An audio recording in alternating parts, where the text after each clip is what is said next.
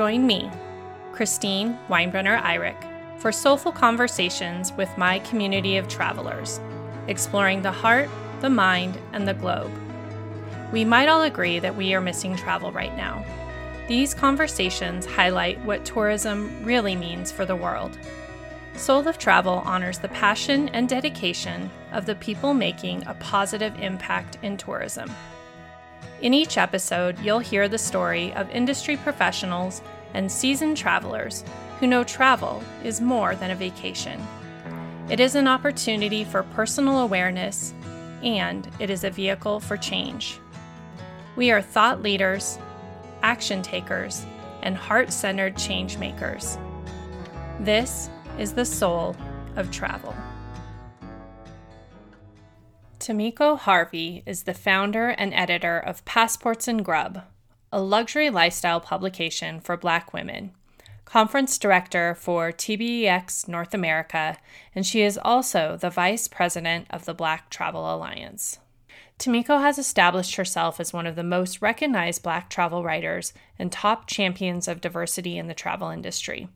She gives voice to the underpaid and overlooked Black content creators through her platform and her work with the Black Travel Alliance. In our conversation, we decide to break down a few commonly believed myths related to Black travelers. We talk about the misconception that Black travelers cannot afford luxury travel, they don't typically choose adventure travel experiences, and also the value of attracting solo travelers. We also address the issue some brands may be facing when hoping to attract travelers of color, but currently have predominantly white consumers. We talk about how consumers want to see themselves represented in ads in order to feel comfortable with making purchases, especially those in travel, where you want to feel welcomed in an experience. Lastly, we spend some time looking at taking the leap to follow your dream, career pivots, and how we simply cannot do it all we set out to break down one last myth that hustle equals success. We both strongly resonate with the idea that if we stop moving, we won't be seen as successful, and agree that our bodies tell us when we have to stop moving. Join me now for my soulful conversation with Tamiko Harvey.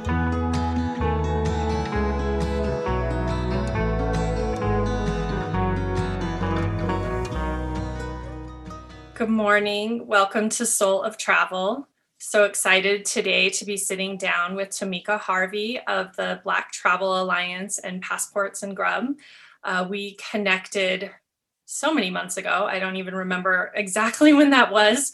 Um, and I have just been anxiously awaiting to bring some of what we shared in that quick conversation to all of my listeners and um, just get a little bit further into the discussion. So, thank you so much for joining me today. And I would love to give you the opportunity to introduce yourself and then talk a little bit about. I know that you kind of are like me and you wear a lot of hats, but maybe introduce um, your work with the Black Travel Alliance and with uh, TBEX, and then we'll dive into passports and grub in just a little bit. Okay, so hello everybody. I'm so excited to be here. Um, so again, I'm Tamiko Harvey. Uh, I am the owner and creator of Passports and Grub, which is a luxury travel blog for women of color with disposable money to spend, and we're trying to go places. Uh, I am also the uh, director of TBEX North America, which is one of the largest travel conferences for content creators. Uh, we have a conference in North America, we have one in Africa, Asia, and Europe annually.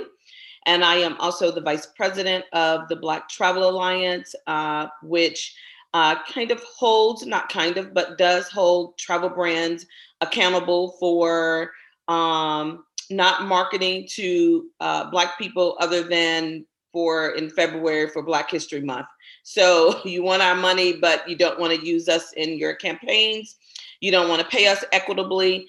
Um, and so I am uh, on the board of the Black Travel Alliance as well. And thank you for having me. I'm really, really excited to be here and to chat with you about all things travel, about race, family, health, anything that we sort of want to dive into today. Excellent. Thank you so much. Um, I one of the things I loved most about our initial conversation was that we kind of just were able to ask all those questions and really just be honest and vulnerable without worrying about offending anyone or we just were able to have a real sincere conversation and so i knew right away that that was a space that i wanted to bring to this conversation and also i i love that you started by thinking about um, the way marketing intensifies during Black History Month. And when we initially booked our interview, I just put you on the next available date, which was February, even though I think we were talking in like December or something. And then I realized that it was, in fact, Black History Month. And at first I was really excited. I was like, oh, well, that aligns beautifully. And then it was a little bit actually frustrated because I have had this weird balance of like, do I honor that by bringing those voices in during this month, or do I honor my brand and and just wanting to include voices all throughout the year? And I didn't want to look like I was hopping on this like marketing trend. So I love that you kind of opened with that because that's one of those uncomfortable or awkward conversations that we have as brands, as humans, trying to navigate this space. Um, I don't know if you have any thoughts on on on what that looks like or what that conversation might be, particularly with a brand, and how you would navigate um, advising a client on creating something in that space. You know, for me, I think it's great to highlight, you know, Black people, Black businesses, Black travelers doing February. But what I, where I think most brands miss the gap is that they start thinking about it in January. And so there's nothing wrong with wanting to highlight a Black History Month, but don't make it a last minute effort. Um, and that is something that I got from my counterpart, uh, Martinique Lewis, She's the president of Black of the Black Travel Alliance, and she always talks about it's okay for brands to highlight black things, black businesses, black travelers, but don't let it be a second thought. Everybody knows Black History Month is February all year round. Why are you just putting together your marketing plan in January? So I think that when brands start to really understand the why behind it, and even with with marketing to Black people in general, if brands don't understand the why that it's needed, then it's really just a trend and it's something to check the box off as opposed to ingraining it in your business as you would with any other group.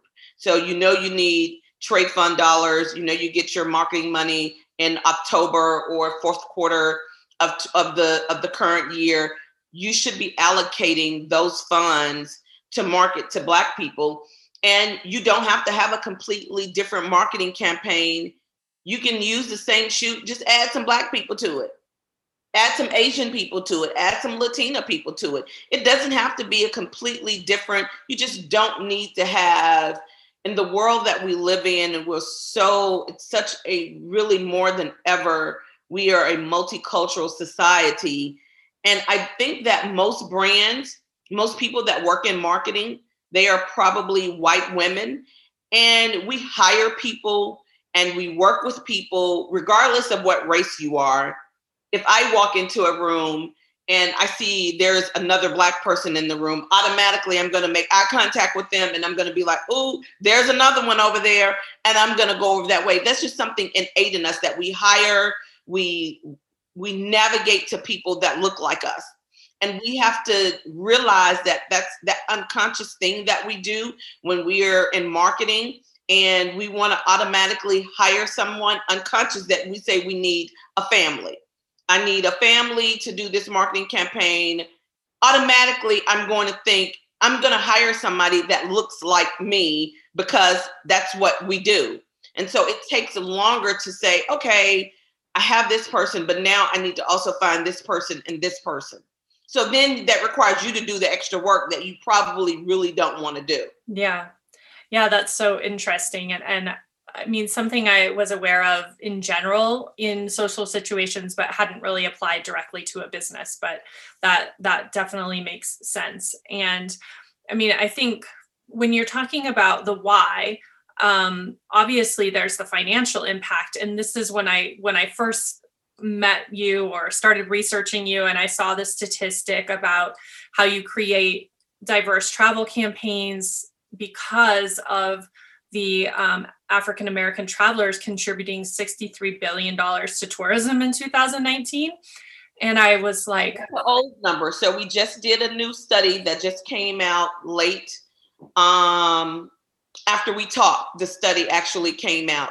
So that number is no longer 63 billion, it's 129 billion. Wow. And MMGY, um, which is the largest marketing and uh, travel marketing and PR firm in the US and in the UK uh, completed the study along with the Black Travel Alliance.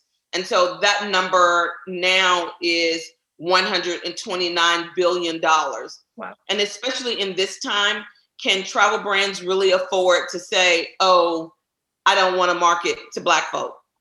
Yeah, I mean that that just was a huge number and really um I, I hadn't I just hadn't thought about it period but like seeing that number I hadn't ever guessed like you know I haven't broken it down that way um, but it, it really made me think and I'm a very small business so I don't sit down with all of my numbers and crunch them that way but if I were a larger brand and I saw something like that I would just be like I would be pretty mad at my advertising department that they were missing the mark and um, I know we had also kind of talked about like kind of uh, busting myths or these common held beliefs. And one of them might be that, Black travelers can't afford luxury travel or um, certain types of travel. And so I think that statistic really shows that that's not true. But if if we could talk to maybe why that exists or how we can get around that as an industry, like what do we need to change in our perception to make that uh, and more of an understood reality? I think it's I think it's unconscious bias. You know, black women especially are the most educated group there is out there. Um, and we have disposable income. Uh, we don't do hostels. Uh, we like luxury travel. And I think that, you know, it's just the perception that the media has always given to Black people that you know, we're struggling or, you know, we're on welfare. Nobody I know is on public assistance. Everybody I know has an upper degree or they're an entrepreneur and they are doing extremely well for themselves. But I think if you look at the media and you look at the news, and if you don't have any Black people in your life outside of your work friends, then you will believe what is being fed to you via social media or via the media. Um, one of my day colleagues, one of my, I have a day job as well, and she came to me and we were having an honest conversation, um, you know, about about this exact topic. And I said, you know, it's okay for you to come to me. I said, but how many black friends do you have outside of me?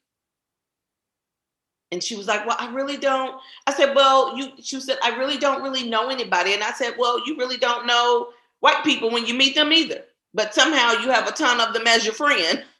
and I said, I have white people as my friends. I have Asian. I have some Latina friends. I said, So, you know, why is it that you're on that the only black friend that you have is one that you work with that you feel comfortable enough to ask these com- these these questions to. So I think we need to expand, you know, our relationships with people that are around us. If everybody thinks like you and has the same mindset like you, you can agree to disagree on fundamental things, but you still should have people around you that come from different backgrounds, different races, different religions.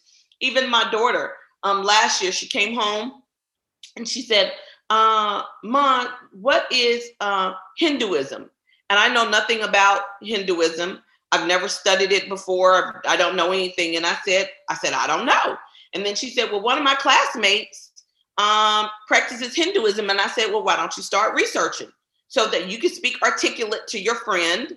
Uh, and so it, you have to have people around you. If we say travel and being around different people is the reason for us to grow so that we won't be closed minded, then we have to be open to studying different religions. White people believe what they believe. It's just, uh, I don't know. It's just, it's so hard to understand why people, if you don't have, if you don't have different people around you, then you're going to believe whatever the media or whatever it is that you already have set in your mindset that black people can't afford luxury so that's what you're going to go with mm-hmm. um, i think i find this so interesting in the travel industry in particular because as you were saying like we're we're telling this story of the importance of connecting with other cultures and traveling and exploring and being a part of a global community. And so it does feel disjointed um, especially in this space. And um, it is so important. Like that is why i travel actually is to really enjoy learning about other cultures. And much like with your daughter if i come up across something that i don't know about i do grab a book or i try to you know research who is an expert in this field so that i can learn more so that i have a better understanding.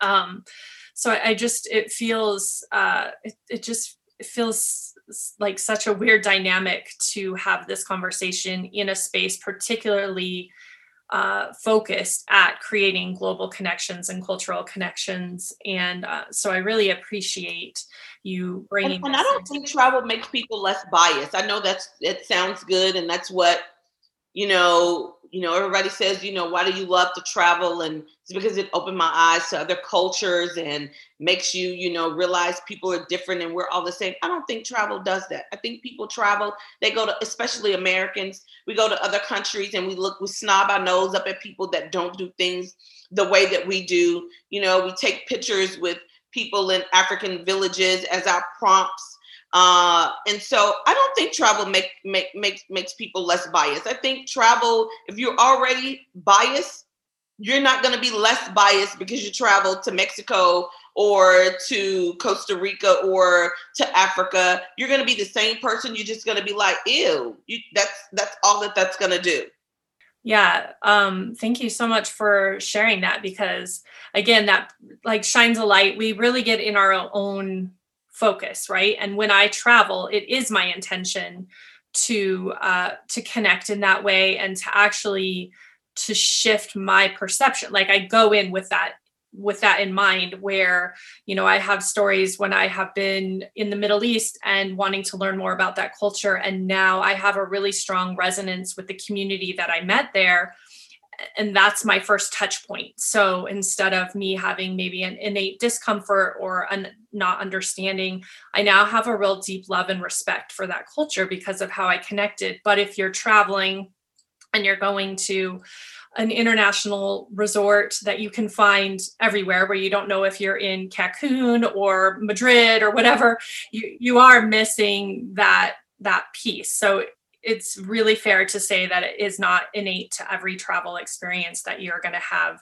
that awakening or shift or awareness. So thank you for for shining that light because i do get really tunnel vision because that's how i travel and i forget often that there's a huge segment that isn't traveling in that way. Yeah most people they travel they go to the the resorts and they don't leave the resort.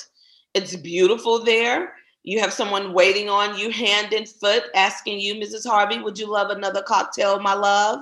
And then i'm saying yes i would love another cocktail please. And i don't leave off the beach or wherever it is that i am for the five days that i'm gone. And that's that's traveling but have you really experienced something other than you have some good pictures for instagram yeah, I actually took my daughters to Mexico and I I hardly ever stay at a resort actually. I usually try to stay at a VRBO or somewhere in the middle of a city not not so isolated, I guess or I don't know, bubbled, however you want to say that. And my one daughter was looking around one morning and she was like, "Didn't we come to Mexico?" And I said, yeah. She's like, this just feels just like California or what, you know, I was like, wow. Um, so that is so brutally observant of you. And so then we had a conversation about that and we talked about why it looked like that. And then that day we got a taxi and we went to a different part of town and um, met with some artisan groups. And I was like, okay, let's figure this out because I didn't want her creating that experience for travel. So, um, what an interesting way to think about it. Um, I think another thing that, especially in the industry I'm in, which is more focused on adventure travel and um, sometimes really that rustic backpacking, you know, type of travel. I think there's also a myth that uh, that Black travelers aren't looking for that type of travel, or also solo travel sometimes gets lumped into that category. So if you could maybe help speak to that, like where are we missing the mark with that conversation? Yeah, especially with solo travel, with the MMGY study that just came out, I believe that number is 80% it's a huge number. I think 80% of Black travelers travel solo. And so, you know, we're not waiting on other people. We get out, we travel. Um, even the adventure travel. One of my great friends is uh, Lauren Gay of the Outdoorsy Diva. And uh, she has a huge adventure travel blog. And I think that, again, it goes back to myths that you know black people only do one thing and it's so not true. People love adventure people love all of these different aspects of travel and again you know everyone that is listening you know i would challenge everybody that regardless of whether you are black white latina have a conversation with one somebody that is of a different race and ethnicity than you are. And and and and a real conversation not just you know to to sort of that fluff conversation but really find out because then you'll find out oh this person loves to ski. They go skiing you know every you know every winter. They're the first ones at the slope. This person loves kayaking. And and i think that those you will find that you know, we are not a monolith group of people. We like cover the gamut when it comes to adventure, when it comes to travel, when it comes to our careers. And so I think that and I keep saying that because I I watch I, I and I try with the media, I try to look at at all different spectrums of the media so that I don't have my brain isn't tunnel vision on what it is that I believe. So I only listen to um, news that reflect what I already believe. You have to be able to widen your horizon and listen to other people. And I remember someone um, someone said this was a coworker actually that you know black people need help understanding um, why it's important to travel. And I was like, and so, but based on their view and what they have been taught and what they have listened to and learned, you have to sort of help educate people. And that's why we're doing this because if people don't know, they don't know what they don't know. And so I think having these conversations and helping people understand that you can't judge everybody by that same broad stroke.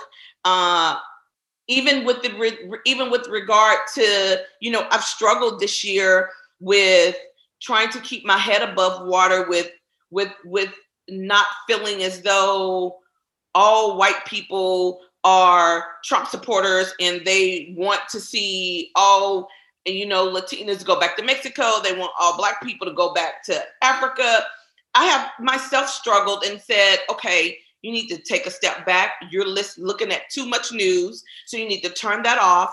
And you have real friends that are all different ethnicities, and so you can't allow the media to brainwash you into thinking something different. Yeah, thank you for sharing that. It, it I mean, I think that is such a huge lesson to think about. And it's hard to for some people to understand how much but just as we're speaking that the media and marketing is missing this segment in travel we know that the media has a certain image that it, it paints. And i really spent a lot of time the last year too trying to uh, take perspectives, all the different perspectives to find like my version of the truth in the middle of them and what really aligned with my values and and then try not to, not, not to get oversaturated with any of it because it's just so uh, intense, especially right now. So and travel um, fans have to really understand they have to really understand do they want that audience or do they want to check the box to say that yes i did what i was supposed to do because those are two different things. You know do you want to up because people are so afraid of cancel culture right now so they want to check the boxes to say yes i did the black history thing. Yes i had a black content creator on my feed. I had one but you know tokenism is alive and real. And so if brands don't really understand the why behind it's important to be inclusive and not just to black people.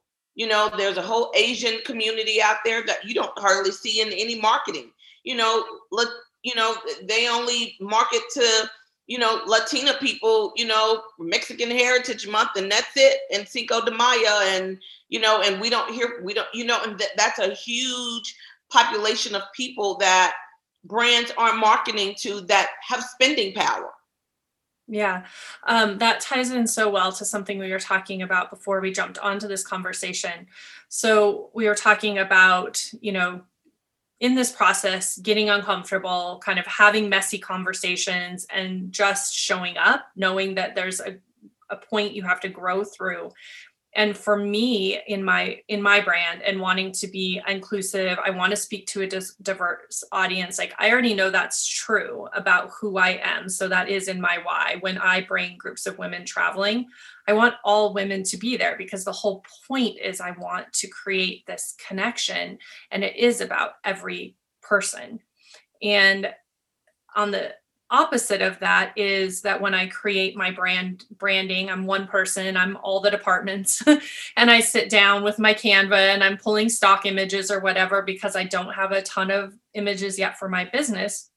I have that moment of, okay, I I, I know this is my intention is to be inclusive. I want to put the images of black travelers, travelers, Latina travelers, Asian travelers because I want them to feel welcome in my community and right now, the audience I'm reaching is primarily white women. So, how do I do that in authentic way?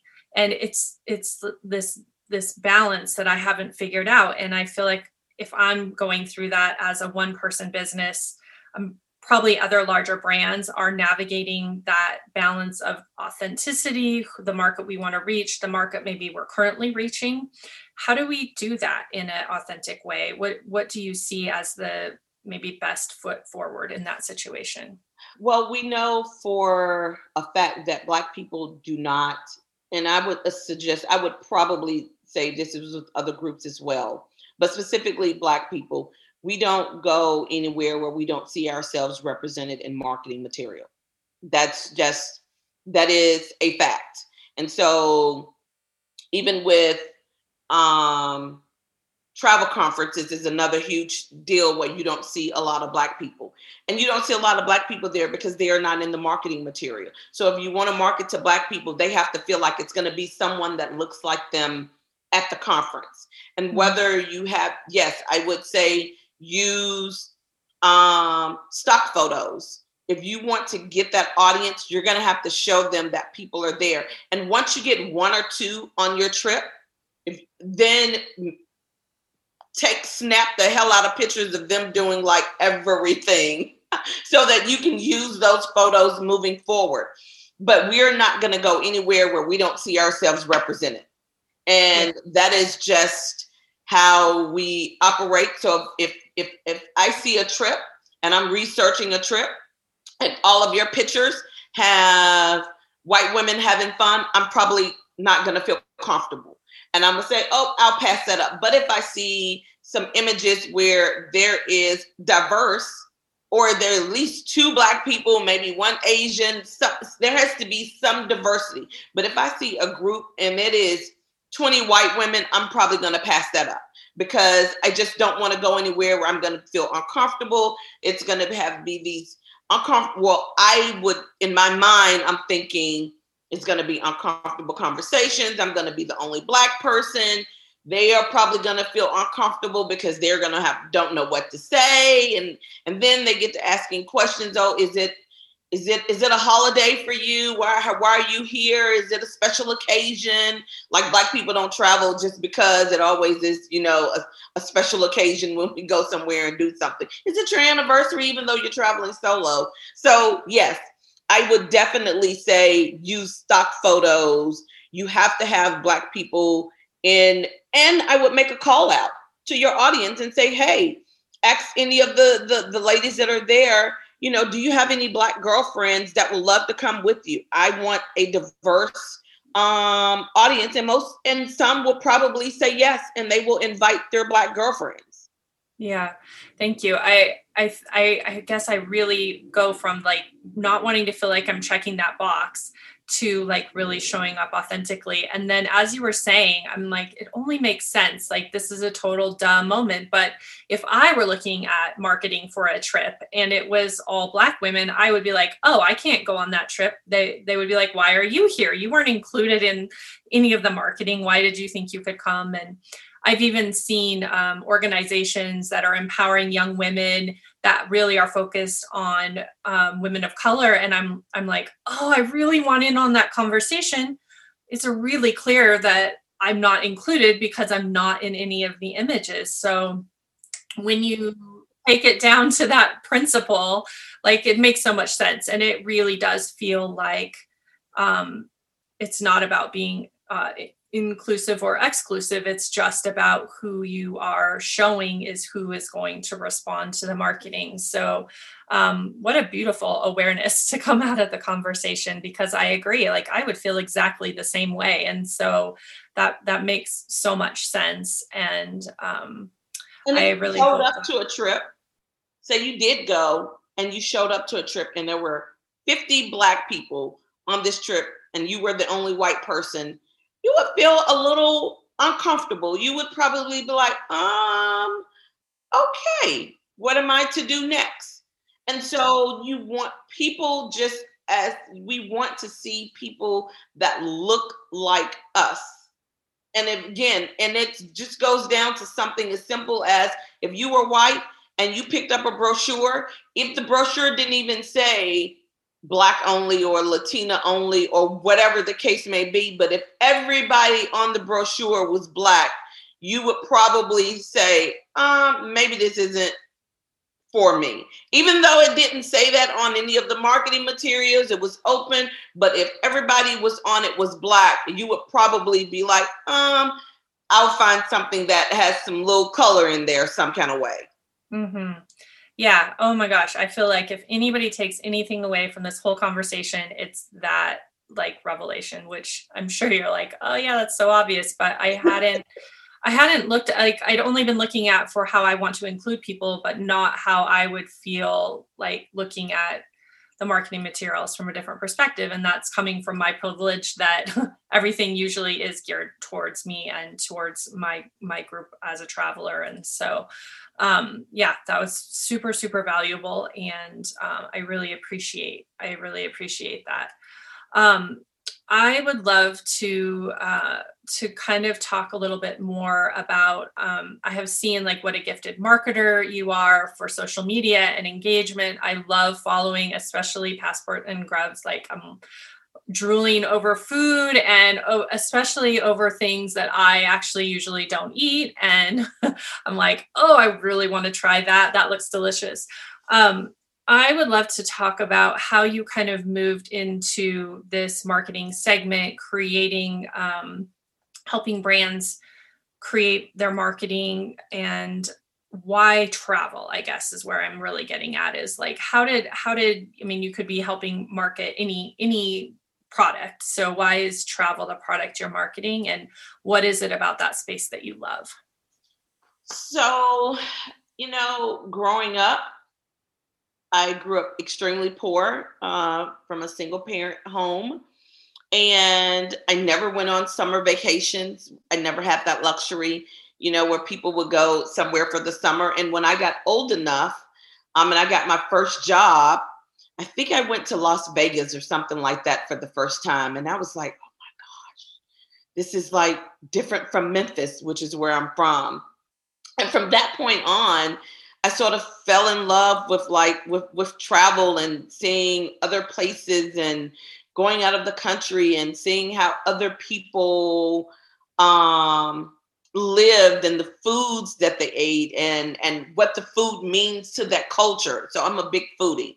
And so I love finding out about the different cuisines that are attached to different cultures and why why they eat what they eat. And so that's why I actually started Passports and Grub. I was traveling, my husband and I were like going everywhere and people were saying and I'm in I do marketing for my day job and everybody was saying oh my god you all always going somewhere. You should start a travel blog. And so that's where and, and i wanted it to be luxury and upscale but i didn't want it to feel stuffy because i'm not a stuffy person. I didn't i, I feel like sometimes marketing portrays luxury as this unattainable thing for everyday people and so you must be uber wealthy in order to go to a nice result resort. So passports and grub, passports was travel, of course, and the grub part, I wanted to like make it food because you say grub, I'm eating some grub, or black people say that anyway. We say we're finna grub. And so I wanted it to be feel attainable. And so from there, I started growing my brand and I started getting some recognition. And I started working with travel brands helping them really understand why they need to market to Black people, the revenue that they're missing by not marketing to Black people. Um, and that you know it's okay to show somebody black on your instagram feed. I promise you your audience is still going to be there.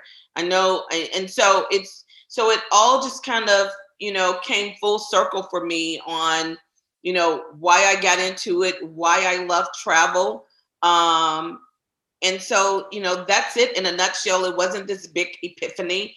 Um, it's just something that evolved over time. Mm-hmm. Um, I I think that is so similar to so many people that I've talked to. Is that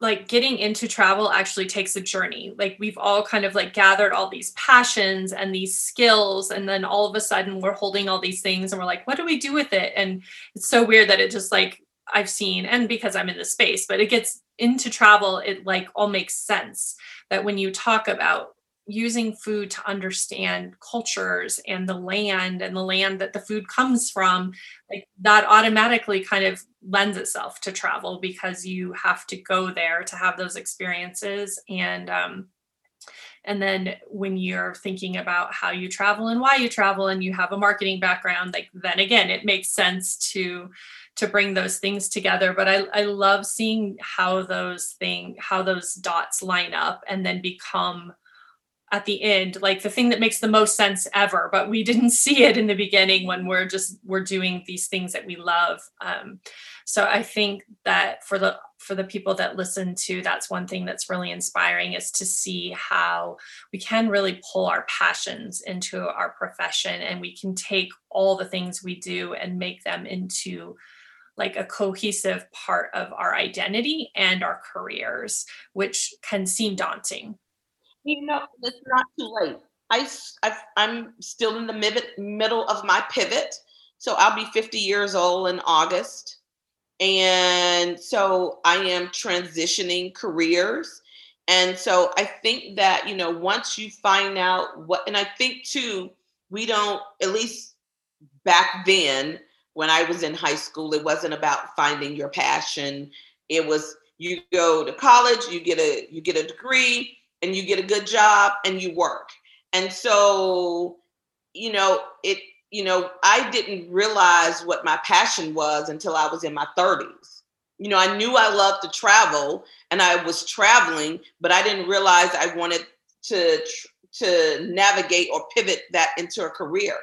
And so I still didn't do that. I started the blog, but I was like, oh, you can't make a living doing this. So I'm this is just going to be my side hustle and I'm just going to work really really hard. And even now, you know, I'm at a crossroad right now of, you know, do you step out on that leap of faith and make this your full-time gig or, you know, do you keep trying to hustle and do too much too fast too soon and so it's you know it's never too late. I think if you find out what your passion is early enough and not even early enough just when you find out what your passion is start making the plans on how you're going to pivot and how you're going to integrate that into your everyday life. That's such good advice because we do think we also have like an expiration on a dream and we're like nope we can't go for that now it's too late and like i can't wait really. I, I see myself like totally pivoting at like in my 60s to my next thing. I'm like i wonder what that's going to be. It's going to be exciting. Exactly exactly. Yeah. And thinking about those career tests i remember in high school taking one that's it was supposed to kind of be like your purpose or your like what would you be best suited for? And i remember getting the results. I don't remember what they were but i remember looking at it being like there is no way I'm spending my life doing this. And so then, you know, definitely went to college, got the degree, tried to do all the things that we see we're supposed to do. And luckily, travel kind of kept pulling at me. So I moved in that direction. But it can be really hard to honor that. And especially if you've carved out like a really great career in a in one of those categories that you've checked all the boxes to then go ahead and say, actually, this is really out of alignment for who I am, and I would be better serving the world if I were writing a travel blog or, you know, becoming a dance instructor, or whatever it might be that doesn't have whatever that heft that some other category of career has.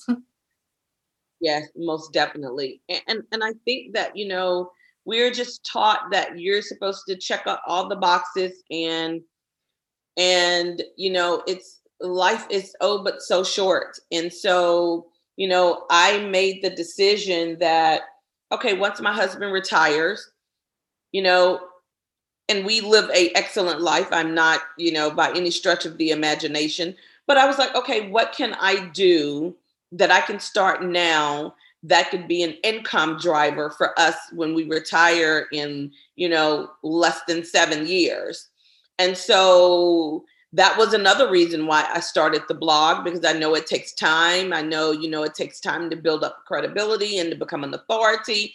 But I wanted, I was looking ahead saying, you know, we know we want to travel. And how can I integrate travel into our retirement? Yeah. So, yeah, so, so it's great. And also, I think, um, I, I just I love so much the stories that you tell through your blog and through your through your space the platform that you do have. And um like for me i really i just like i resonate so much with so many of your posts and i can see myself in them. So i love like you were talking about being authentic being relatable um how do people bring that into their marketing? But how do we just show up as ourselves so that people can connect with us. And if you're in this space, that's really important and teaching brands to be able to do that in an authentic way. Um, we were also talking before, like both kind of operating from this space, especially in travel. And then this year, especially as women and mothers and all these things that have come at us in 2020.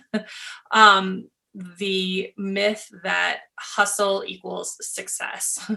And how do we bust that that there's not a badge of honor for like complete martyrdom and self-sacrifice? And um, i know we were saying that like myself i have felt the weight of that with having migraines with having just fatigue where at 4.30 in the afternoon i just like pass out making dinner and my kids are like what happened to you? I'm like well I have so many things I'm doing. I'm insane right now. I don't know why I'm doing all of this, but because it feels like if I stop moving, I am no longer successful.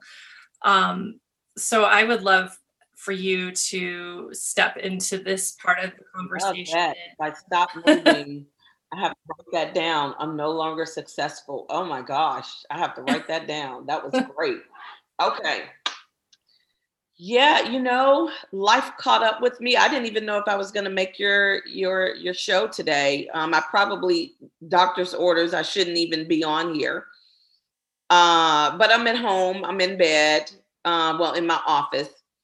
You know, I think that you know we're in a society, especially. I think it started really when the pandemic really hit. We already had this hustle mentality before the pandemic and then with everybody being at home and on quarantine, you haven't learned 18 languages, if you haven't learned, you know, how to build a spaceship, if you haven't learned how to do this, if you haven't learned how to do XYZ, you've wasted a whole year of your life. There are no excuses. You should have learned how to do A, B, C, D, E. And everybody was everybody is just churning and churning and churning and churning. And we were more busy during quarantine that we had been. And society has told us that you need to work yourselves to death in order to be successful. You need to have 18 hustles. You need to have 25 streams of income. You need to be a super mom. You need to be a super wife. You need to be a super girlfriend. You need to be on Instagram, Facebook, LinkedIn, Clubhouse. You need to be on Clubhouse. I hate that thing. Oh my gosh. You need to be on Clubhouse. You need to be on every platform made to man, and you need to be posting on every platform five times a day. Plus, you need to be writing three, four blogs. Plus, you need to be doing all of, and it's like, who can do that? Literally, who can do that? And so last week I had a, I suffered from migraines as well. I had a migraine for three days. And when I came home, the right side of my body, I lost mobility on the right side of my body. I fell, hit my head on the concrete steps coming in the house. Had to be rushed to the ER. They thought I had a stroke. Um, but the migraine had caused the blood vessels in my brain to restrict, which mimicked a stroke. And so I was in the hospital for two days and so now I'm supposed to not to be doing anything for 30 days. No, nothing. I'm not. I'm supposed to be completely watching binge watching Netflix is what I've been told to do for the next 30 days. But we have to realize that you can work yourself to death and then be dead. And then you haven't enjoyed any of the fruits of your labor. You know, we travel and we have to take all these pictures, but we're not really enjoying where we are because we're working. We're trying to like get the perfect photo for Instagram so you can go viral, but you haven't really stopped and enjoyed where you are like when when will we like take time to say we don't have to always be moving. We don't have to always be going. And especially as an entrepreneur it is like if i slow down then somebody else is going to come in and take my place. So i got to keep going. You know so it's it's so it's difficult to say and I'm like, even now, yesterday I was working on a blog post and I wasn't supposed to be, but I was like, I'm laying in bed, I'm not doing anything, I'm watching TV. I could be getting blog posts out while I'm I'm I'm in bed though. So I mean, what's the what's the harm?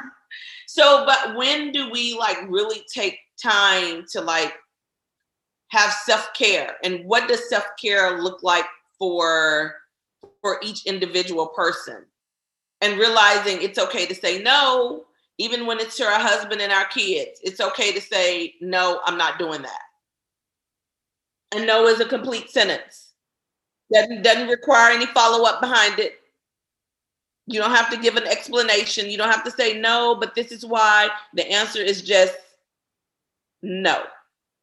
And so I'm that I'm I'm learning that now. Um, I can't say yes to everything and everybody. Yeah. I started this year reading, I think it's on my desk, yeah, uh, Do Less by Kate Northrup. And that's where I have been like coming to this year from that space and kind of thinking of the idea. I think it was in that book. I've been reading a few at the same time, which is one of my bad habits. I'm like, oh, I'll relax by reading 12 books at the same time. Not really helpful. Um, but it's the idea that when I say yes to you, I say no to me. Like I, I we have to learn to be able to say no to somebody else so that we can say yes to like a long bath or reading one book and enjoying it or like I was even planning a long weekend to the mountains to just decompress and then I was like, oh, but so and so lives near there. And maybe I could actually get an interview with their husband that I was trying to talk to last year. And oh, there's this other person that was there. And then, oh, there's the spa that I've been wanting to look at for a retreat. And then, oh, blah, blah, blah, blah. and I was like, wait a second. Went down the rabbit hole before you even knew I didn't it. even, I haven't even left on this vacation and I'm exhausted. um, so I, I think that there is so much value to look at again kind of coming back to our why like what does success even mean to me what would i look like if i was successful would i be the person that could do all of those things or would i be right. the person doing one thing really well and having a super connected relationship with my daughters and my friends and my partner and you know like redefining success so that we actually know what we're striving towards instead of this societal notion of success so.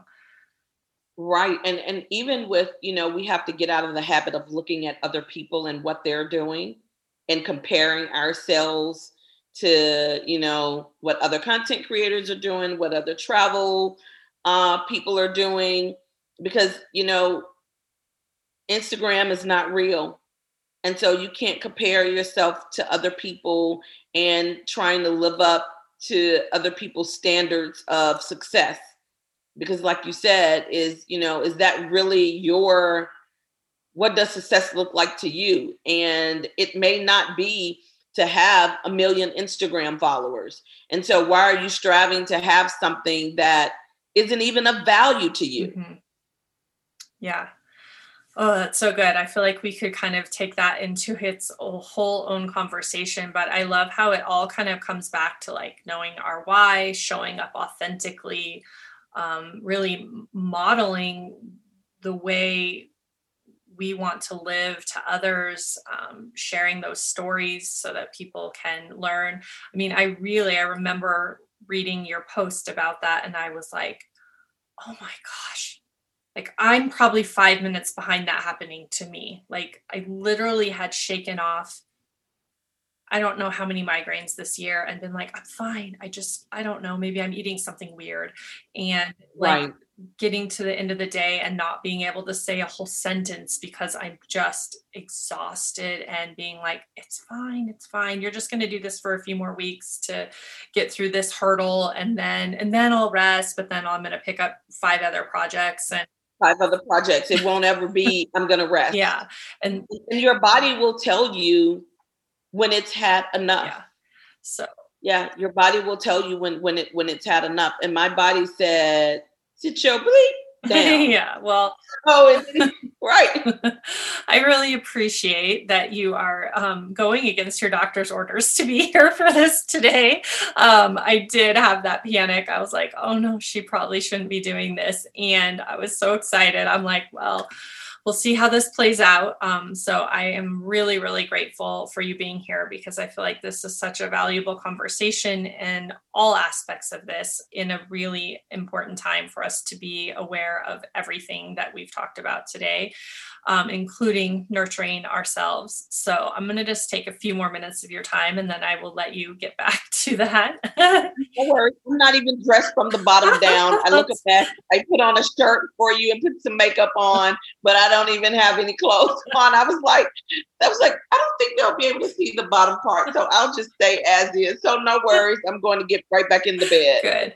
Um, well, I have just some kind of fun rapid fire questions so our audience can get to know uh, you a little bit more, which especially they should go to your uh, to follow you on your website and your instagram and because i have loved it so much like since our initial conversation i've honestly i'm a bit smitten with you now that i followed you on social media Thank so you're doing your job um, but these last questions are just kind of some fun fun travel sort of questions.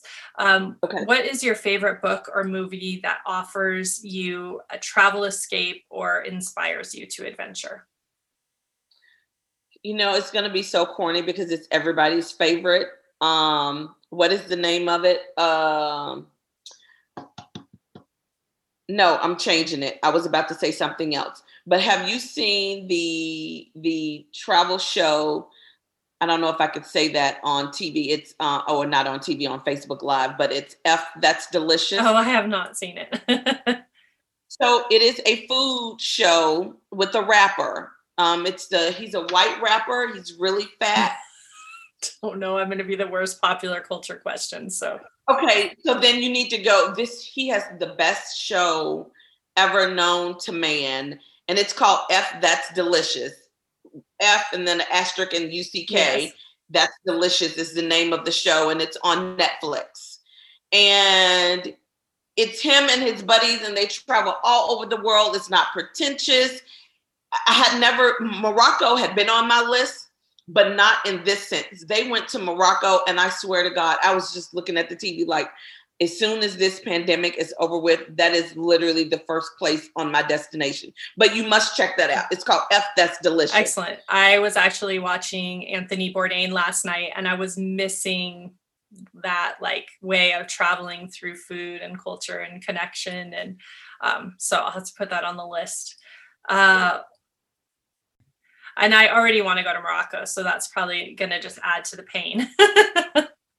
um, what is always in your suitcase? Swimsuits. Yes. Oh, and your pictures. I yes, because that's how you're going to get those yes. beautiful pictures of you yes. on the beach.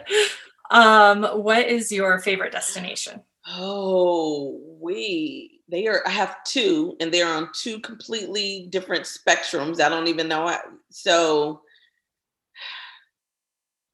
Costa Rica I love Santa Teresa, Costa Rica. And I think the Amalfi Coast is going to be, it's like they're like right there together. Santa Teresa, Costa Rica, or the Amalfi Coast. I can't, when people ask me, I always say either one of those. It's a little town uh, on the Amalfi Coast called Palermo. I think that's how to pronounce it correctly. I don't know. But it is just, it's just oh my gosh, the pictures don't really even do it justice. It's just gorgeous. The food. So let me tell you this quick story. I ordered some octopus at this little restaurant on in Palermo, and they sent this little old Italian man, like 80 years old, down in a rowboat in the middle of the Mediterranean, and he came back with an octopus. And they he called the waiter down and said it's here. He went got a bucket, and they came back up, and it was like a nasty black gook octopus in a bucket and they went cleaned it and brought it back to the table within like 15 minutes. It was that was so amazing. But okay yes. That would be an amazing experience. Um let's see what uh where do you still long to visit besides morocco maybe? I want to go to turkey have never been to turkey and turkey is on my bucket list that's uh, number one on my bucket list is to go to Turkey. Yeah, I really, really would love to go there too. Um, where, what do you eat? Oh, this is such a good question for you. This is going to be impossible. What do you eat that immediately connects you to a place you've been? Mussels and pasta and just spaghetti sauce. It, it just is something very simple. But when I have a great dish of just pasta and mussels or clam and just the olive oil sauce, I immediately think I am back in Rome at this little there was this little restaurant. We were supposed to be going to the restaurant across the street, and it was the line was wrapped around the building. It was all full of tourists, and everybody was saying this is where you should go, and it was going to be like a two-hour wait. And we were starving, and then there was this little old man directly across the street from this famous restaurant and nobody was at his place. And I was like, let's just go over there. And it's funny I bring this up because James, just my husband, just said, I wonder how your grandpa is doing. So we went over there and he couldn't speak any English. I couldn't speak Italian. And he made this amazing dish that it was just pasta, spaghetti, spaghetti pasta with clams and and mussels and that was it. It was the best. And he saw my face when I took a bite, and he came over and grabbed my cheeks and kissed me on the forehead. And we like fell in love with each other. And he saw my face, and he just was like, just kept kissing me and asking me, was it okay? It was like the most perfect meal that I've ever had. But when I have pasta and with clams, I think about him all the time. And my husband just said, I wonder how your grandpa is doing. Oh, that's so good. And I, I also love the idea that, especially when we're not traveling, uh, whether it's now because we can't or just in the space and time when we're not traveling, that that kind of is always available to us, especially through food. Like food is just this magic yes. gateway to all these destinations. So yes. I love that. Um, uh, let's see. Who was the person that inspired or encouraged you to set out and explore the world? my best friend. Her name is Wanda. Um, we have been friends for 25 years, I believe, 25 years. And so she's the first one that was like, hey, let's go here, let's go there. We have normally we have three girls trips a year with just she and I. And uh, we normally try to because she lives in Houston. So, but she's the first person that really inspired me to to to get out and travel. I love her dearly. Oh, good. Well, I hope you guys will be in Morocco soon. I know, right? um, if you could take an adventure with one person, fictional, fictional or real, alive or past, who would it be? Oh, I would probably go hang out with uh, uh, Auntie Oprah. Yes yeah, that would probably open the door some amazing travel experiences. immediately, I would, I would want to go. I would want to hang out with her and Gayle. I would want to hang out with Auntie Oprah and Gayle. That's yeah. Hey, if Oprah, if, have- if you're watching Oprah, you never know.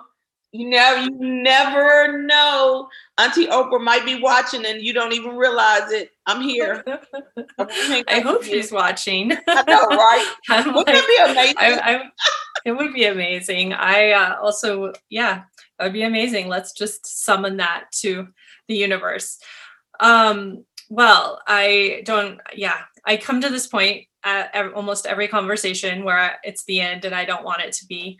But um, I really appreciate you being here, even more so in the fact that you shouldn't be. So I appreciate that so much. Um, I love everything that we got to talk about, and I just look forward to supporting your work in the future and uh, sharing more great stories. Thank you. Thank you for having me. I am greatly appreciative of you reaching out, of you following me. I, I really, really am. I'm always humbled.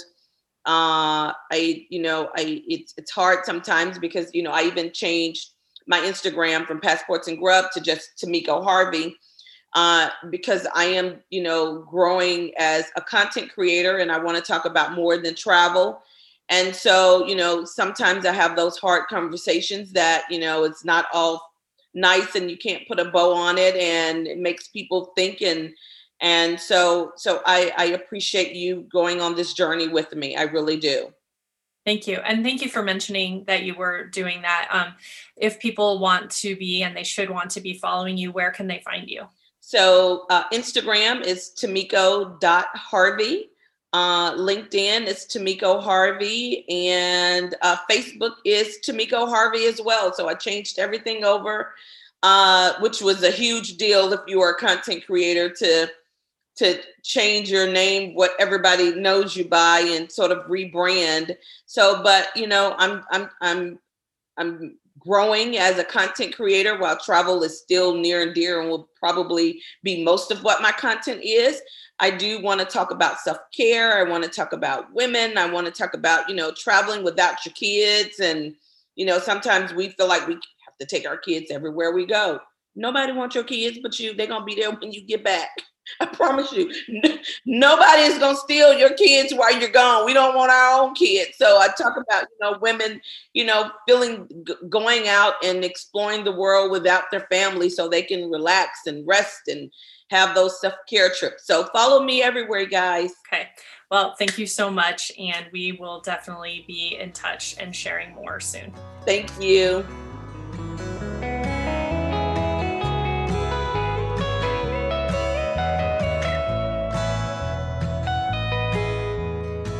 Thank you for listening to Soul of Travel. I hope you enjoyed the journey. If this sounds like your community, welcome. I'm so happy to connect with you. You can find more about the ways you can be a part of the Soul of Travel and Lotus Sojourn community at www.lotussojourns.com. Here, you can find out more about Soul of Travel and my guests. You can also find the Lotus Sojourns I Guide for Women, as well as my current book, Sojourn, offering an opportunity to explore your heart, mind, and the world through the pages of books specially selected to create a unique journey. You can find me on Facebook at Lotus Sojourns and join our community, the Lotus Sojourns Collective, or follow me on Instagram, either at Lotus Sojourns or Soul of Travel Podcast. Lotus Sojourn's mailing list. I look forward to getting to know you and hope